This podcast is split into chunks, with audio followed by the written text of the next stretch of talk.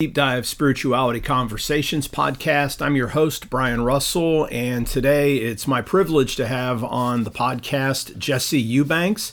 He's here to talk about his newly released, this book releases on January 23rd, 2023, uh, How We Relate, Understanding God, Yourself, and Others Through the Enneagram. I've had several interviews with Enneagram experts, and this is one of the very best. Jesse explains the Enneagram in incredibly helpful and clear ways that brings it back to what the goal of this podcast is and in my own work, which is deep transformation, deep spirituality, deep personal growth for the sake of living out our mission in the world.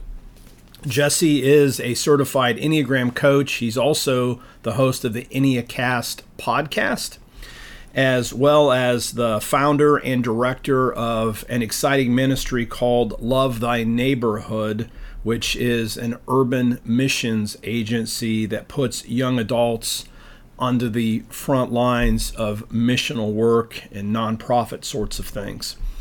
You're going to love this conversation. I found uh, Jesse to be an incredibly clear communicator. I was helped by listening to this, and I hope that it blesses and serves you as well. If you have questions, uh, please feel free to reach out to me at deepdivespirituality at gmail.com. You can look at my webpage, brianrussellphd.com, for information about coaching, books, past episodes of this podcast. And I'd also encourage you, if you found this episode helpful, would you leave a review and perhaps share it with a friend? Let's jump into the conversation with Jesse. Welcome to the podcast, Jesse. Hey, glad to be here.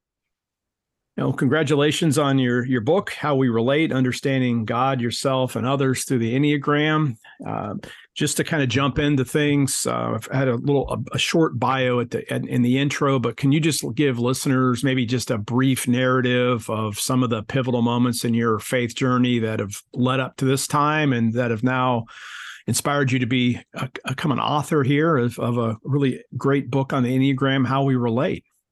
Yeah. So kind of my my main areas of interest and passion in life would would have to do with um, social action, so service to the poor, um, and uh, building really healthy relationships, but doing that all um, with a, a, a commitment to formation in Christ. And so, um, you know, born and raised in Louisville, uh, out of high school, moved out to Oakland, California after hearing uh, somebody preach a sermon about uh, there being over 2,000 passages of concern about God, uh, God's concern for the poor. That was a game changer for me. That was not taught in the tradition I grew up in. And out of that experience, really became committed to stepping into um, a lot of hardships uh, that that people experience in life. So worked at a homeless shelter for nine years, uh, and in the course of that, working at the shelter, um, you know, this may be a shocker to some of your listeners, but we would spend our days talking to people about the love of Jesus mm-hmm. while secretly bickering and not getting along and not trusting each other. And it was in the course of that journey that somebody introduced me to the Enneagram. Um, and so, uh, so yeah, and at this point, I lead an organization called Love Thy Neighborhood, and uh, we produce podcasts. Workshops and books to help people walk in the life and lifestyle of Jesus. Uh, and so, uh, part of what we do is our remissions program is like the Peace Corps with Bibles. Uh, our podcasts uh, are like if you baptized NPR, you would get our show Love Thy Neighborhood. And then our workshops uh, are all about the Enneagram. Yeah, I love that. Uh, I'm just curious too, is just as an author, uh, and we do have some folks that are interested in writing books that listen and write in from time to time. Any tips that you learned? What what what what what did you learn in the process of writing your book that you might pass on to other maybe aspiring authors? Yeah. Oh my gosh, I did. I learned so much. You know, this is this is my my first book, and um, for certain, uh, there were a couple things. The for me, uh, doing daily writing became a really big deal. The ability to just get up and set a timer. I mean, you here, I'm sitting right here, so this is a visual timer and I literally would, you know, go, okay, I'm going to write for 20 minutes uninterrupted and I would stick to that. Um, and so the discipline of writing every single day for a set amount of time. That's the only way I could cross the finish line.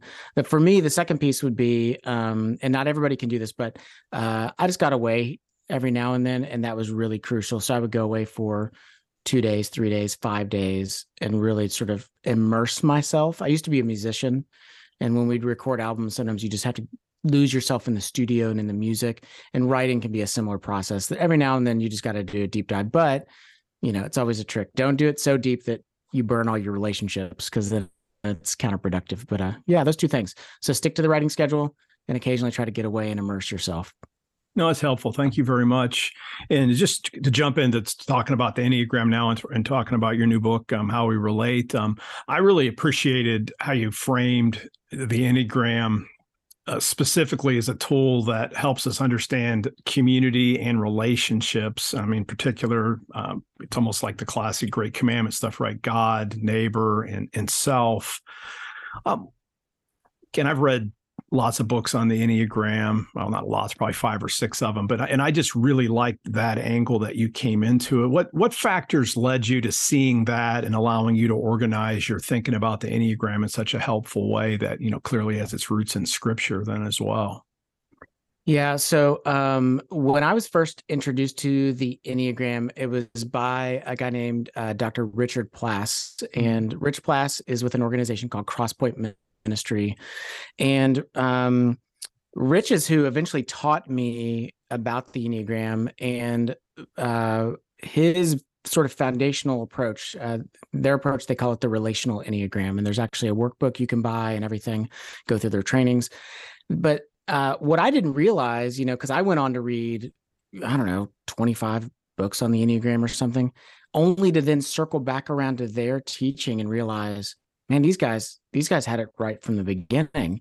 Um, so I appreciate lots of other people's teaching, but that that relational foundation, the belief that the purpose of life is relationships, that everything in life exists for the good of something else, that that there's nothing truer than the fact that we are relational beings.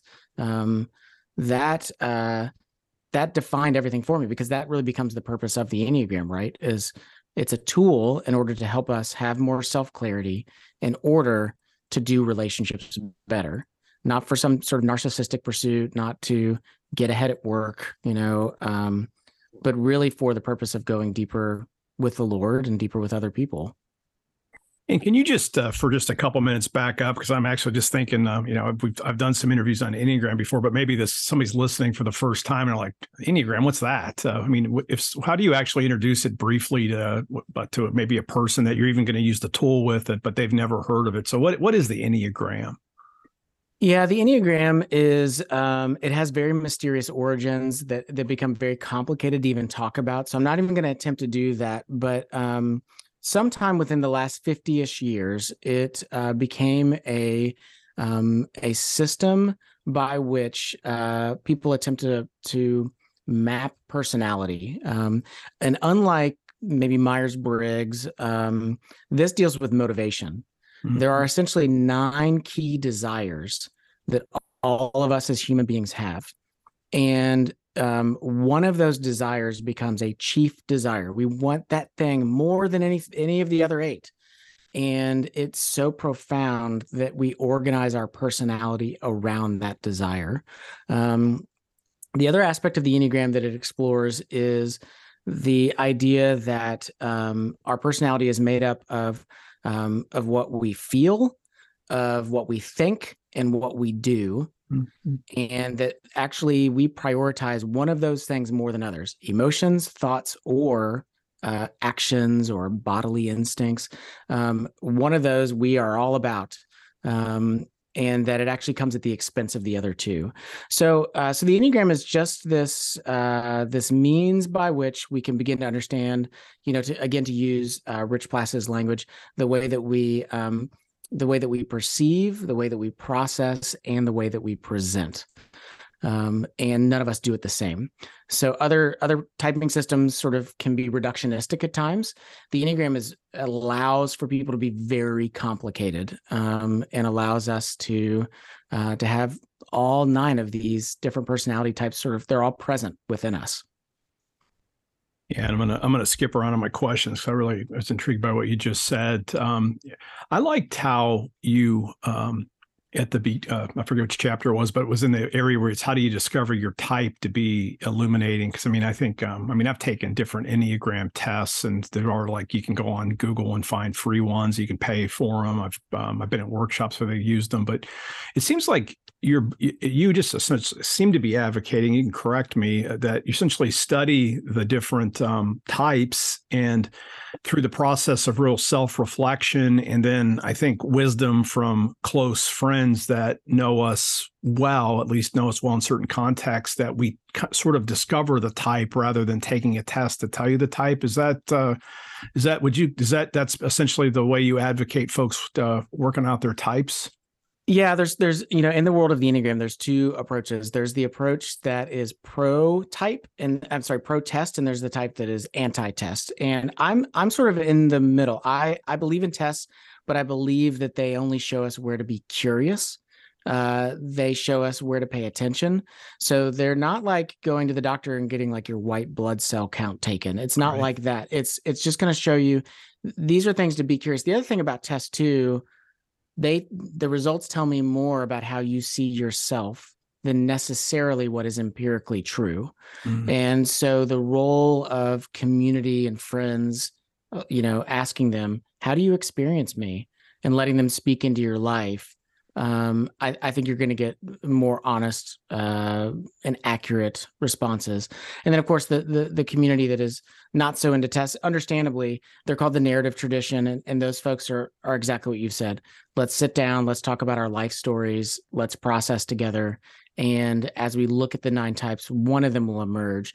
And typically, you know, for better for worse, the one that usually emerges, the one that strikes us, is usually when we feel the most embarrassed you know we usually get to one out of the nine and as, it's being described we go oh oh my gosh i'm i'm you know everyone right now can just see through me. And there's a sense in which oh my gosh all this dark stuff people have been experiencing this from me and i've had no awareness that they've been experiencing it. And so for a lot of people they know they're typed for the first time when they start to feel embarrassed as they explore all nine yeah, I saw that in your list. That's actually kind of a funny one, but I actually it does actually make sense when I think about going back and reading what my own types are. And the sometimes when I've taken tests, you end up coming really close, and then you're like, "Yeah, I can see I'm more embarrassed about this one thing." I think that that's actually yeah, that's kind of funny, but I actually like that one a lot. That makes a lot of sense. Is it possible? Can you have a more than one type? Like before we got on the call, you were saying you thought you were this, and then you realized you were something else. Do, do, you think you change a little bit? Is it possible to be really close? I mean, how do you how do you talk to folks that are like maybe they're stuck between two, and maybe they're equally embarrassed by two, even? Sure. Yeah. Um, I uh, Enneagram teachers teach that uh, you only have one core type. Mm-hmm. And if somebody identifies as a certain type and then as the years go on, they change types, all they've really done is corrected a mistake. They misidentified it first, and now they're actually just realizing, no, I'm actually this other thing. And that again comes back to a lot of stuff uh, related to motivation. So let me give you an example. For 10 for the last 10 years, I have identified as a type four. And in light of my story, my four stuff made total sense. Um, I was often the black sheep in a lot of scenarios that I went in. I lived in neighborhoods where I stuck out a lot. Um, I was culturally the oddball in the places of ministry where I worked. Um, and all that stuff, that's very sort of four originalist, uh, you know, the sort of aching artist sort of stuff. But as the years have gone on, I'm not really as driven by the need for authenticity as I'm driven more by that three stuff, which has to do with um, the the need to be valuable. And if you ask me, which of those two things would you pick? If you had to pick one, either authentic, uh, authenticity or being valuable, the truth is I'm I'm going to pursue the being valuable, and that for me in uh, in the course of writing the book became very apparent and something that I had to come to terms with, um, because uh, you know back to the point of embarrassment, there was a sense of um, there was a sense of like I could only see the dark side of the three stuff. And I really didn't want to be identified with those things. I didn't want them to be true. And it didn't change the fact that they were true. And the best thing that I could do was become honest about that and honest with God and the people around me so that I could begin to do the work and take ownership and also own my gifts. Um, and, and so, uh, so yeah, so for folks, you know, that are, that are on that journey, eh, don't be surprised. So I say like, like this, like, um, take the car out of the lot and drive it around for a while, see if it feels like the right one for you. And if over time you begin to realize something just doesn't fit quite right, um, you know, start asking for feedback, be open to some other suggestions. Yeah, I really love that too. So um, thank you. What would you say? Um, curious. Go back to your your ministerial context. Talk about you've you worked a lot in urban areas. You've uh, you were really converted early on to uh, focus working with the poor. You mentioned all the texts and the scriptures, and again, I love the very fact that you just hear the text and wow, look at all these passages. I got to do something about that. So that's I think that's really cool, cool part of your story. Well, and, and, and, you know, and I had this question already. My original question was going to be talk about how your experience in ministry with the poor impacted your understanding of the Enneagram. What was funny is I think the first thing you said it was maybe we weren't even on recording yet. You talked about it was being in ministry and you realized um, it wasn't even getting it so much from the poor, but just your ministerial work. Can you just talk about your ministerial context and how that led you to see um, the need for the kind of work you can do with the Enneagram? And I'd also be curious insights that you got from the persons you were serving that helped you to use the Enneagram better as well? Sure. Yeah. So I was on staff um, at a homeless shelter for nine years. And um, so we'd spend every day, you know, working with our city's poorest, most vulnerable citizens, folks coming in off the street from just horrific scenarios. And um, and every day we would talk about the hope of Jesus and how Jesus can transform you and how uh, the love of Christ can make your life so much better. And yet, you know, we were just struggling, struggling to trust each other and second guessing each other and wrestling. Um, and, uh, you know, years later, I read this stat um, that the number one reason that missionaries leave the field is other missionaries. Oh, you know, it's not it's not lack of funding it's not persecution it's not even lack of fruit. It's the fact that we as christians just don't know how to do relationships well um, and uh, and and and that became a real focus for me i think in part because of um, yes you know i i want to see ministries be fruitful so sure that was a part of it but i also think from this other perspective which is um, my background i come from um, very broken home, and uh, my parents divorced when I was very young, and uh, both my parents just had very limited relational tools, and um, and of course, you know, when you have limited relational tools and you're trying to raise these kids, that it just makes a really difficult environment. And so, when I became a Christian, and then as a young adult, really began to immerse myself in the church, the church became my family. I needed the church to be a place that was healthy. I needed the church to be a place that people knew how to love each other and do life together. And every time that either I or somebody else, you know, are showing up and we're doing relationships really poorly, um, there was a much deeper threat for me as a person than say somebody who had a really intact, healthy family and big deal that the church isn't all that healthy. We've got each other.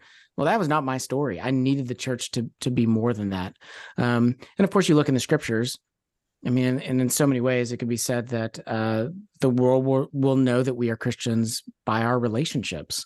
And so, our capacity to do relationships well, or our capacity to do them horrible, um, it will, in so many ways, determine whether the world will believe that God is real and that God is who He says He is, or He's who we say He is.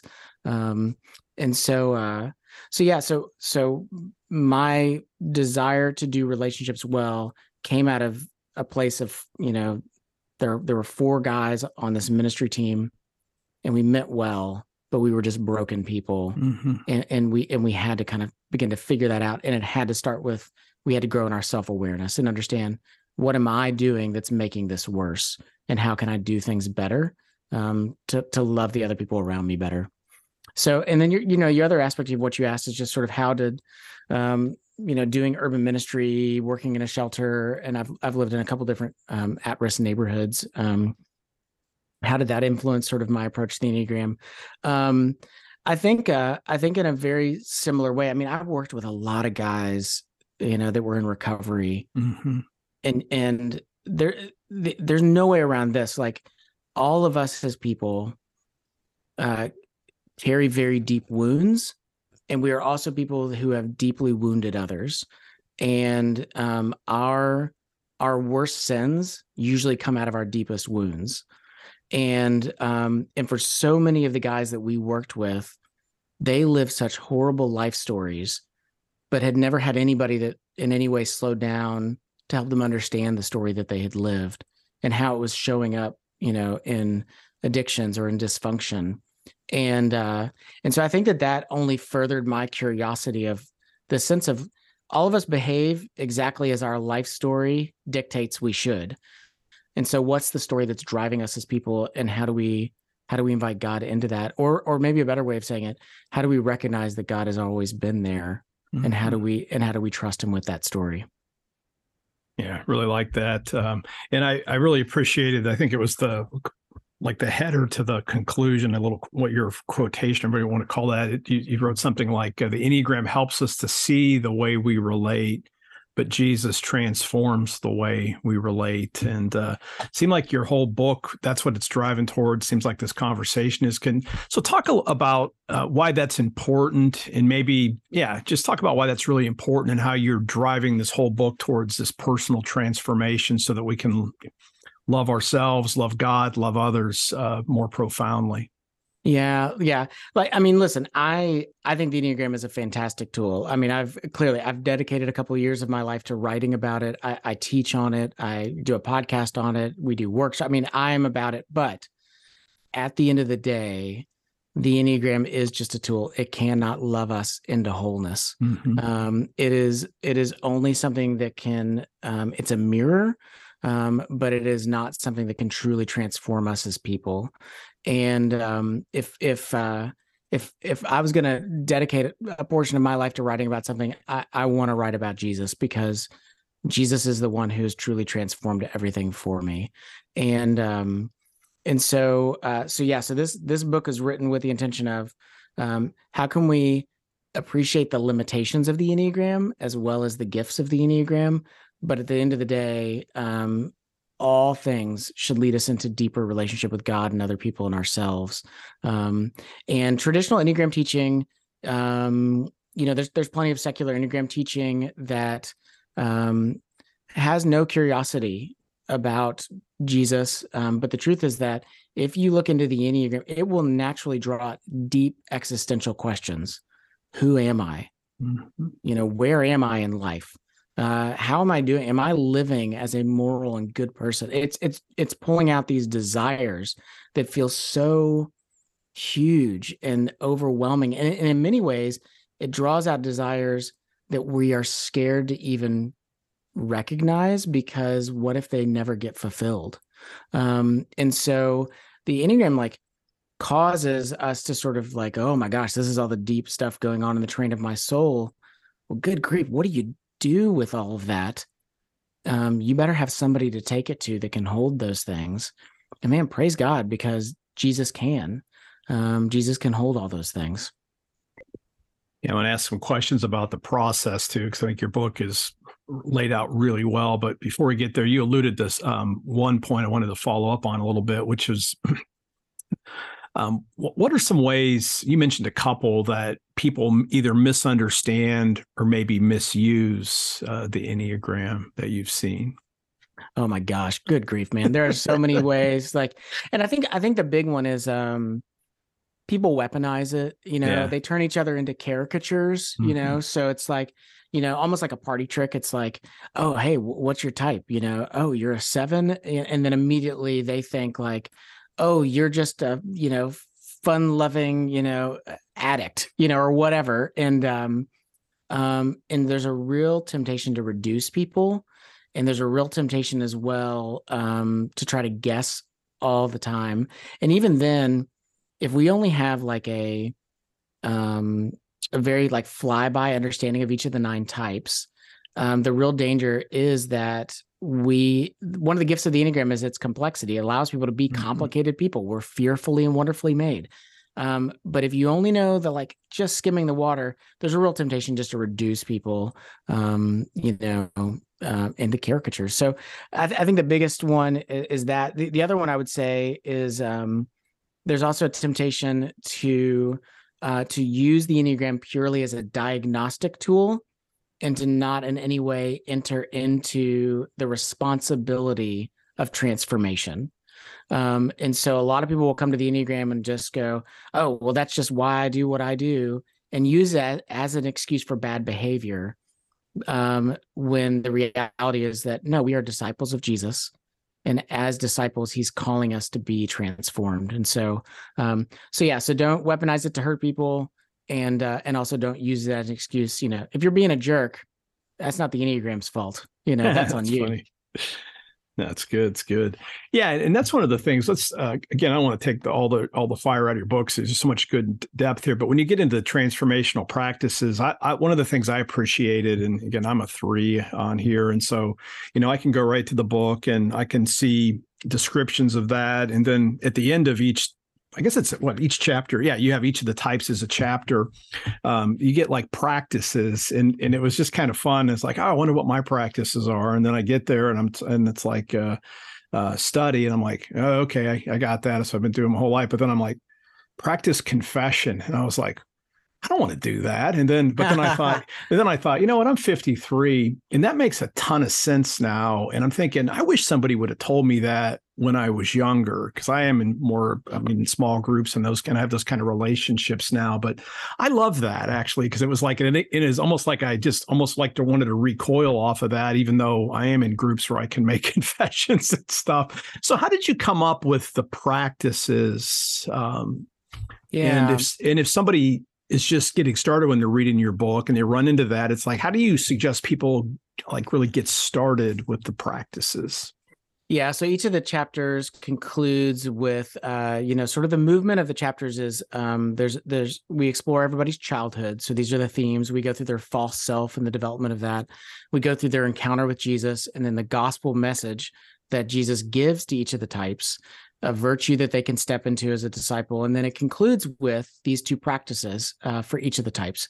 There's the downstream practice for each type, which means those are the ones that are going to come more naturally to you. And then there's the upstream practice, meaning you're going to put on some muscle. The stream is working against you. Um, and those come from uh, a really wonderful um, Anglican priest named A.J. Sherrill and oh, he yeah. wrote uh, he wrote the book the enneagram for spiritual formation um, also a three aj is also three and um, uh, and he uh, he was the one that introduced those in his book and um, and so yeah so so the idea though is um, it, let me let me say it this way all of us in various ways are addicted to our way of being we are in a trance this is what we think is going to work for us. This is what gives us value. This is what we think about when our head's on the pillow. All of us, in some capacity, are addicted. The spiritual disciplines are an attempt to follow Jesus in such a way that they begin to break us free from our addictive ways of relating and being, which is to say, so for me as a three, it is very tempting for me to believe that so long as I'm adored and liked and have the positive regard of other people that I'm that I'm loved. Stepping into the spiritual disciplines of study and confession remind me that my value actually has nothing to do with my performance.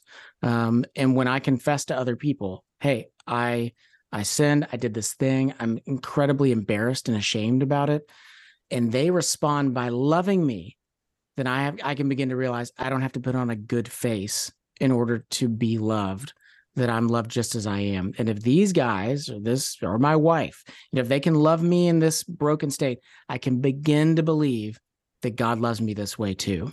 Um, and so the spiritual disciplines, there are there are different practices for all nine types, all with the intention to break the addictive way of seeing the world. Yeah, thank you very much. And, ju- and just for the listeners, uh, I actually had AJ on about his book whenever that came out a couple years ago or whatever. So I'll put a link to his conversation too. And uh, Uh, yeah, no, I didn't go. I was just, yeah, I didn't even think about going back and looking at the practices. So that's kind of cool that uh, you guys are in conversation with each other because I think that was that was really helpful too. And I like the upstream, downstream ideas on the practices too. And that's um, that's really good building those spiritual um, muscles. I'll talk a little bit about um, the language of true self and false self. Um, you know, I've, I find that language super helpful. Um, it's not technically in the scriptures well, sort it could be. You could say the false self would be like the flesh or something like that. I don't know if it's how you think about that or or not, but talk about how um, you use that. It's kind of psychoanalytical language. Goes back to Carl Jung. Um, I, I, think it's super helpful. So you don't have to defend it to me, but I'm just curious, like, how do you understand it, and how have you found that to be helpful language with uh, people that you're you're working with? Yeah, I think every now and then we need to um, uh, bring in slightly different language to talk about ancient ideas. And and we bring in this other language only because there's a danger of familiarity you know? So so yeah i mean the false the the false self the true self we are we're talking about the spirit and the flesh. I mean we are we are really talking about who am i in christ? So who am i when i'm in a trusting relationship with him and i'm realizing who i am i'm living out of that and i'm living out of the imago dei uh, fully. And then the false self is the part of me that is I've subconsciously built in order to build an identity or to feel secure or to gain the freedom that I'm seeking.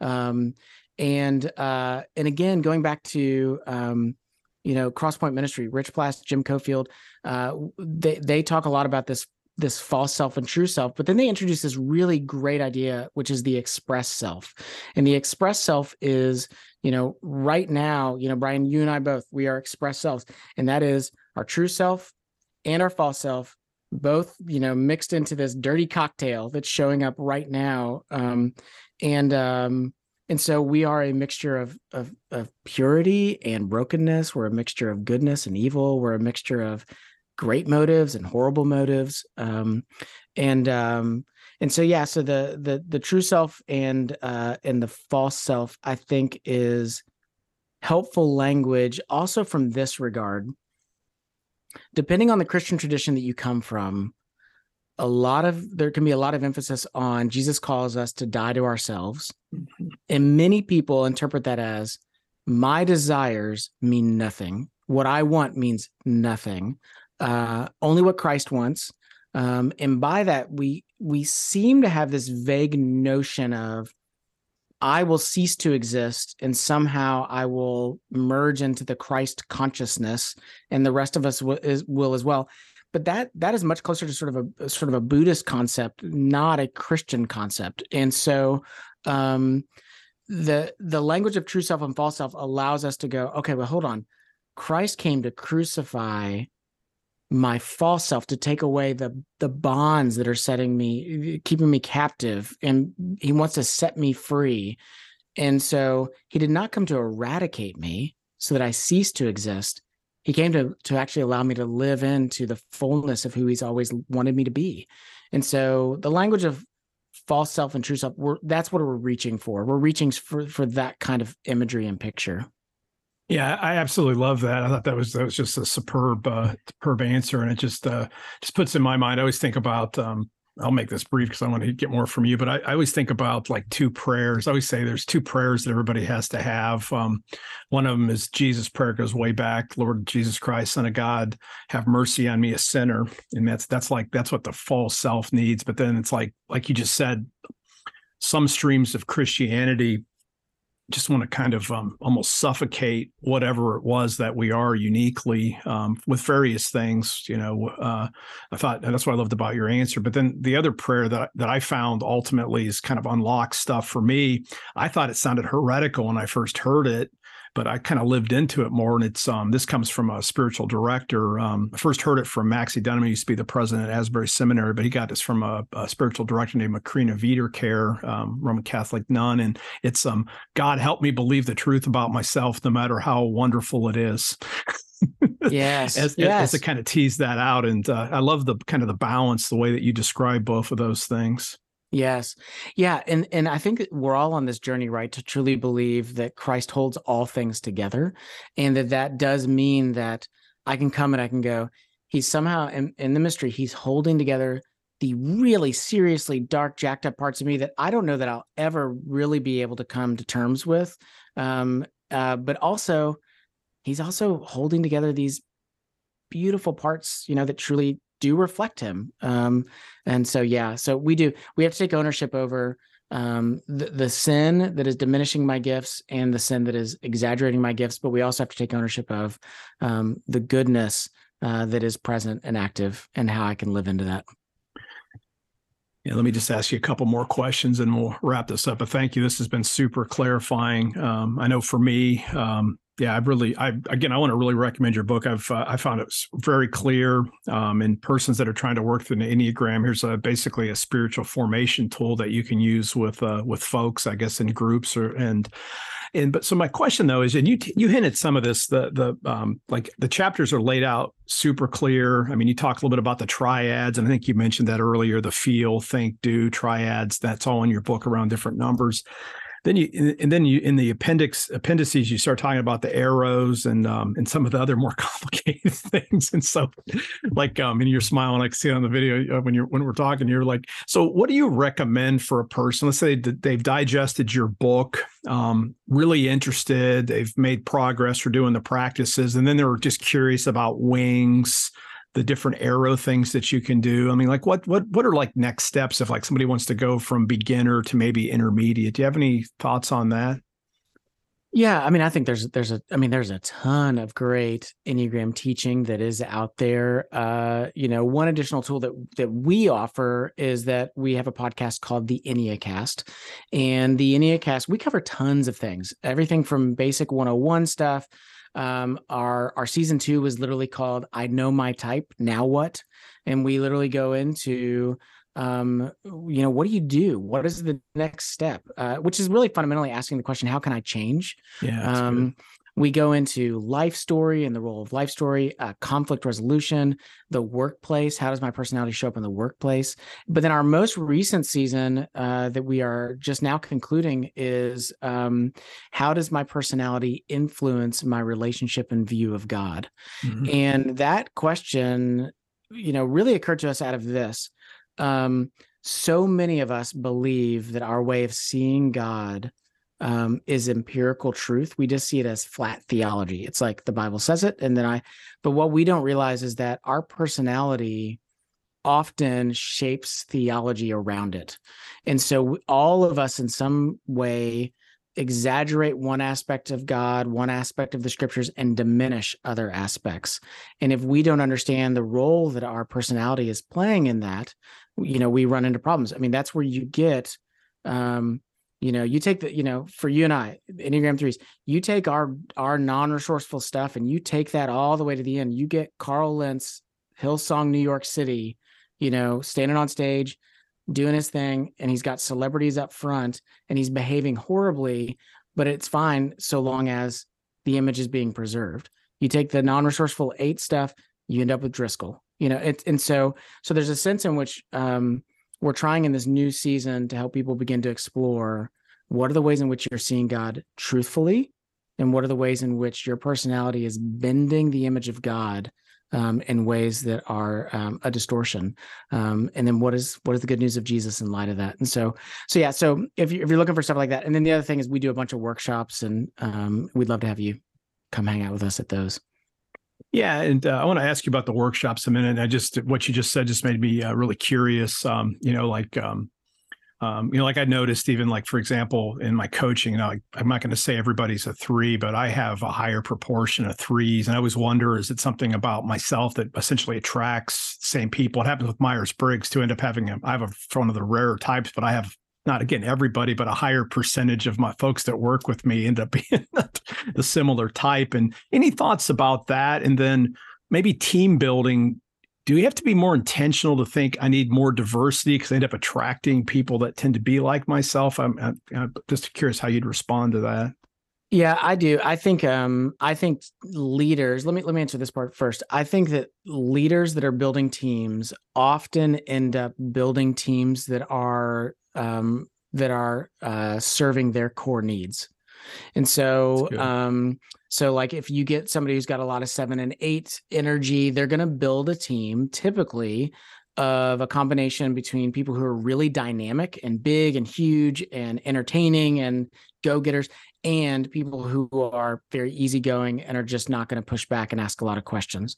Mm-hmm. That's the temptation. In the same way, you know, if you're a 6, you know, you're going to build a team that's going to be very very reliable very uh you know they say they're going to take care of something you don't need to worry about it.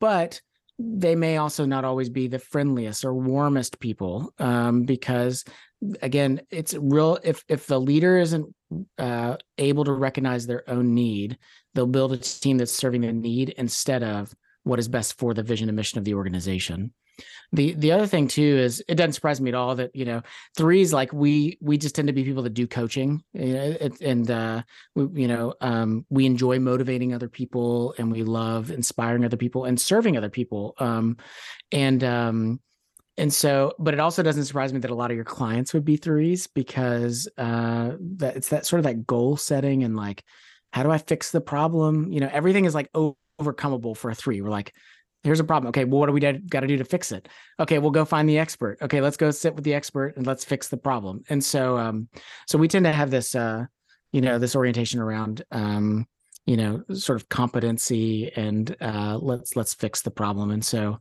um, yeah, and so I th- I think like a lot of my friends that are threes do a lot of business coaching and um, and I don't mean this like in an in an ugly way, but like we we can be very pragmatic people, mm-hmm. like very like practical solutions versus, you know, I know other guys that are, you know, like I know a type 5. He's not as practical. He tends to be a little more sort of mystical and esoteric. It's sort of his disposition and and and he offers a whole other way of seeing and being that I need, but mm-hmm. he's not necessarily going to give me the five steps to to resolve the issue that a 3 is going to give me. Yeah, that's good. Thank you. Yeah, uh, just to wrap things up, I'm going to the last question. I want to get back and ask you a little bit about uh, some of your workshops and some other things. But uh, these are the questions I like to ask everybody. And the the first one would be, I mean, you just wrote your very first book. I'm just curious if you can even think down the road, like what what's maybe next for you, and and the, the way I like to frame that is there a book that maybe or a project or a mission that you're that kind of makes you nervous that you're kind of scared about, but you sense that there's maybe a summons at some point. Do you have anything that's coming up next or long term? Yeah, yeah, it's a great question. Um, you know, I mentioned our podcast earlier. I mentioned the EnneaCast, but our other show is the Love Thy Neighborhood podcast. And and again, that um that show is we say it's like if you baptized NPR. And um it's it's journalism, it's storytelling. And typically what we do is we find really complicated topics that Christians are all talking about, but that often pulpits either can't or aren't able, unwilling to address. But they're all the things that as soon as we walk out of church, we're all sitting around talking about. And so, um, so this coming year, um, you know, this last year, honestly, after everything going on with sort of 2020 2021 we um i don't want to say it was a softball year because we still covered really hard topics mm-hmm. but i think our energy is coming back and we're sort of ready to to hit even harder. So um so yeah so we were just talking this week about you know doing an episode where the gospel meets artificial intelligence you know what would that look like? Um and um you know i don't know. We we've talked about potentially even trying to cover uh, critical race theory and how Christians are all dealing with it from different perspectives. Mm-hmm. Um, so, but you know, those things are dangerous because inevitably, to talk about those things, uh, it elicits strong feelings and um, and it makes people angry, and so that can be a little daunting uh, to deal with at times. So, so yeah, I'm looking forward to to diving into the next season of that, and then. Um, yeah, one day I want. I definitely want to write a memoir. Uh, that's spiritual memoirs are kind of my favorite genre, and so cool. Uh, so I'd like to do that. Yeah. Awesome. And just in terms of a lot, like a lot of this podcast is about spiritual formation and growth, which is what we've been talking about. What um, what patterns, if you don't mind sharing, you don't have to be any more specific than you want to be. What what what what kind of habits, kind of core habits, keep you grounded day to day or week to week that uh, you find really helpful for you? Yeah. So there's there's a a couple that that really come to mind uh, immediately, and um, the first one is that I have, gosh, for probably 15 years now. Um, it, has been different guys at different seasons, but I've been meeting with at least two other guys uh, on a regular basis for the last 15 years, and I I really do think that that practice of showing up and being able to fall apart with mm-hmm. with other men um, has truly transformed my belief and ability that that the Lord loves me as I am, um, and has given me the ability to to be able to. I'm I'm much more capable of just confessing and owning up to things. I think that I used to be able to, um, because these guys have helped me uh, do it without being swallowed by shame.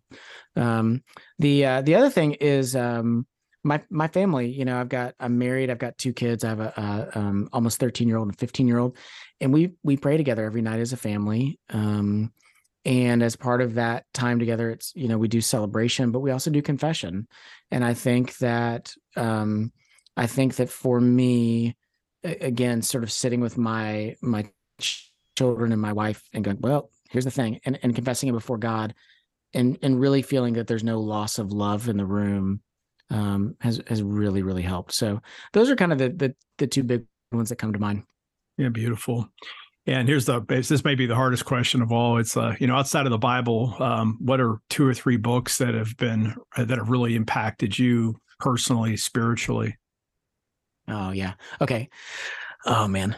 The, the trick here is narrowing it down. Okay, so let's uh I'll go in chronological order. I'll give you two older ones that I've read and then I'll give you a newer one. So okay. um when I was 19 and I moved from Louisville, Kentucky to Oakland, California, I had just finished a year studying the Holocaust. Um, and uh, we had Holocaust survivors come in.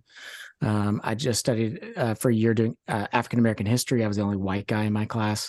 Um, and then I moved to Oakland, California, where there's just extreme poverty. All that to say is my faith was on life support. Uh, I really was not sure whether I could go on believing in a in a in God or in a God of love. And then I stumbled across Philip Yancey's The Jesus I Never Knew. Wow. And that book blew my mind. Uh, you know, in a lot of ways, you know, if you read uh, my book now, How We Relate, and um, every type I, I'm, I'm, exploring the character of Jesus, and and really in a lot of ways, in a in a, tan- in a tangent way, Philip Yancey's The Jesus I Never Knew was a huge inspiration for that. So that's one. Number two uh, would be uh, just a few months later, I read um, this this book, um, uh, Beyond Charity. Uh, uh, yeah, Beyond Charity by uh, Dr. John Perkins. Oh, and um, John Perkins was a, a civil rights activist. Dr. Perkins is now probably like 93 years old. And just an incredible man of God. Uh, I will warn you, the book the cover looks so outdated and not hip at all, and it is filled with profound wisdom.